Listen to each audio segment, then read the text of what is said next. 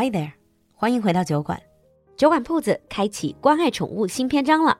我们的宠物专区二点零版本正式发布上线，主食、罐头、奖励零食一网打尽，更有十二月九日到十二日的双十二全店满减活动，所有小确幸都能大满足。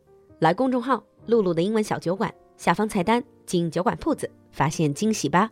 Hi everyone and welcome back to Famous Brits Under the Microscope。欢迎大家回来，英伦名人八卦堂。Hi Alan。 Hi, Lulu. Hi, everyone. It's been a while since we did this particular segment. Yeah, it's been quite some time, hasn't it? Yeah, and who are we going to talk about today? Well, since it's famous Brits under microscope, I thought that today we could talk about the greatest ever British person, as voted by the public and the BBC. The greatest. It's a man, It's a man. and it's not fictional. He's not fictional, no. Mm, I have a few names in my head. I'm not sure. Well, he was also known as the British Bulldog. Oh, are we going to talk about Winston Churchill? Yeah. Qiu the British Bulldog. Yes. Is it just because of how he looked? Well, partly. It's, I think it's also temperament, but there were also quite a few propaganda posters during the war ah. that showed him as a bulldog. And I think he does actually look a little bit like a bulldog.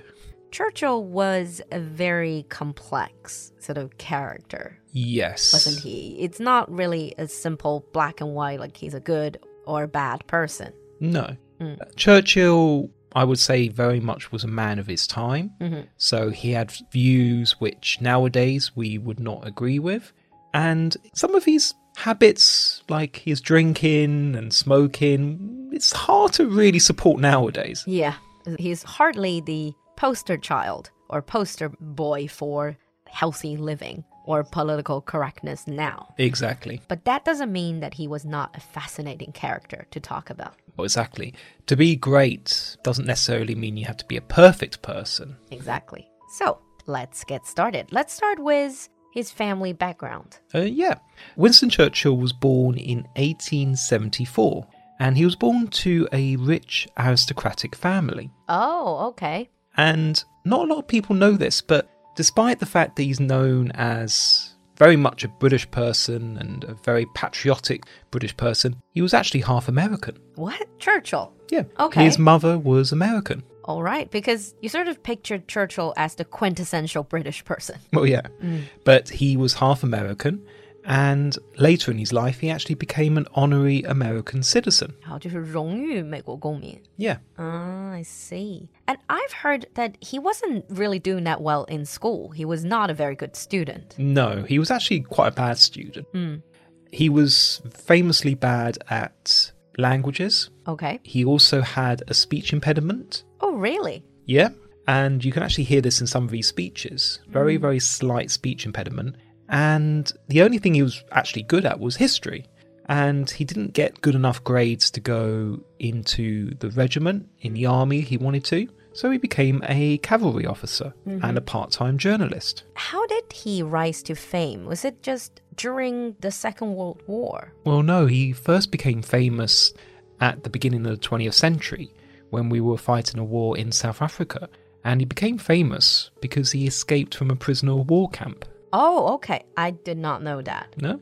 Mm-hmm. He was quite young. He escaped from this prisoner of war camp. And then when he got back to the UK, he went into politics. But it's important to note that Churchill wasn't a particularly successful politician. Okay. It's this is going against a lot of my perception, my original perception of him. Well, yeah, he was not a very good politician. He made some very bad decisions, very bad choices, and he actually went out of office for 11 years in the 1930s. And this period of time is famously known as his wilderness years Oh. because he was still influential. He was against the rise of Nazi Germany and he was against the policies of the government, but he didn't actually hold a political office. I see.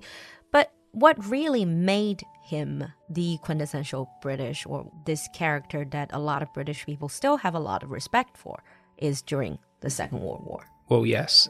In 1940, Britain was facing lots of defeats during the Second World War.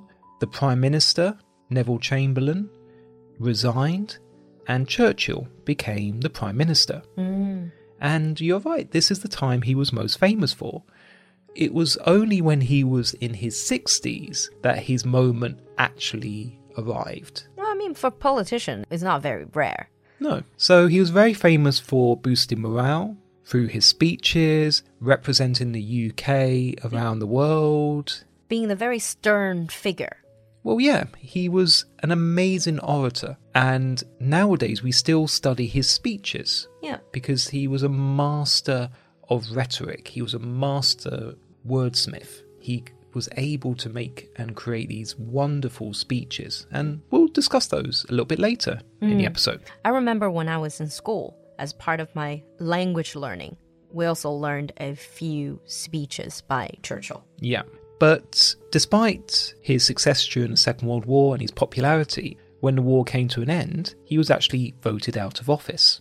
Was he was just fit for being a wartime prime minister?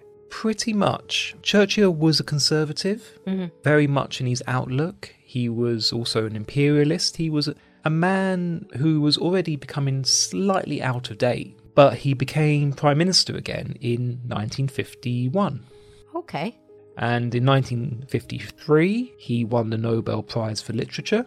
For literature. For literature, yeah. Oh yes, he was like a, a journalist. He was a part-time journalist. Yeah. Well, not this time. He actually wrote the history of the English speaking peoples. So, this massive piece of work about the history of the UK, America, and other English speaking countries around the world. I think I've seen that. It's a very, very, very big book. Yeah, it's like a huge collection. Yeah. Oh, many volumes. Hmm.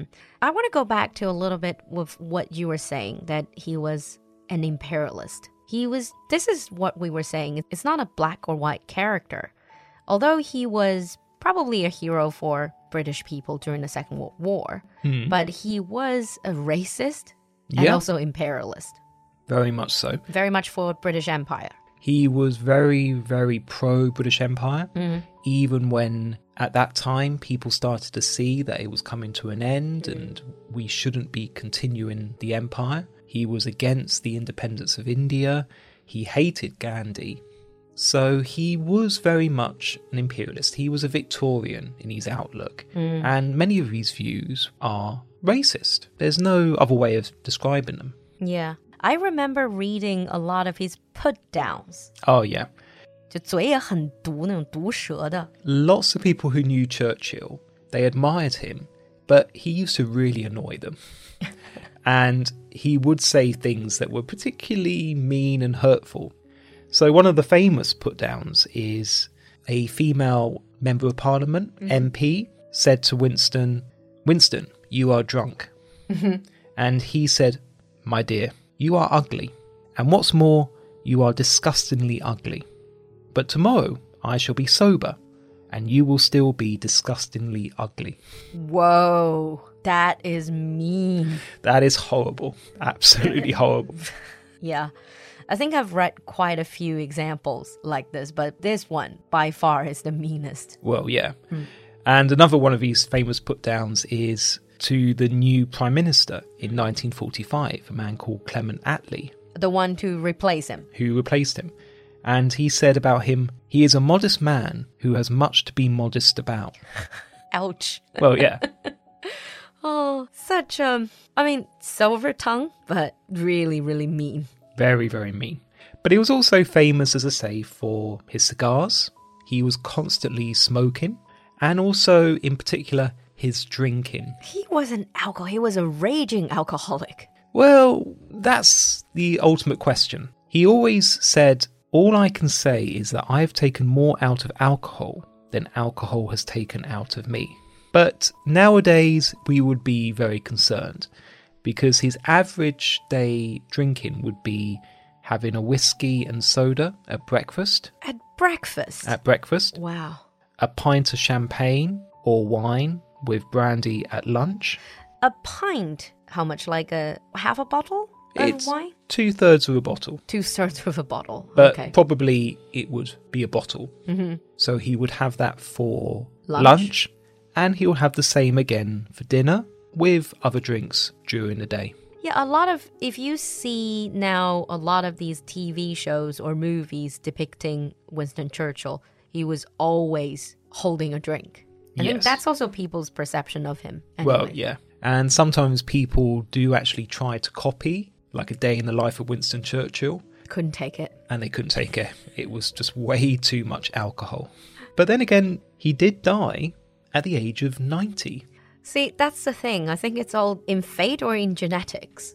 Yeah, I really don't understand it either. Yeah, the way his lifestyle, and also he was overweight, He used to eat a lot as well. Mm, but he managed to live till the age of 90. And it wasn't his last words something about being bored? Well, yeah.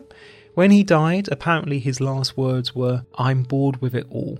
So, lights out. Yeah. Uh, but that's probably what makes him a fascinating character. Because they are good sides and bad sides. Oh, absolutely. Hmm.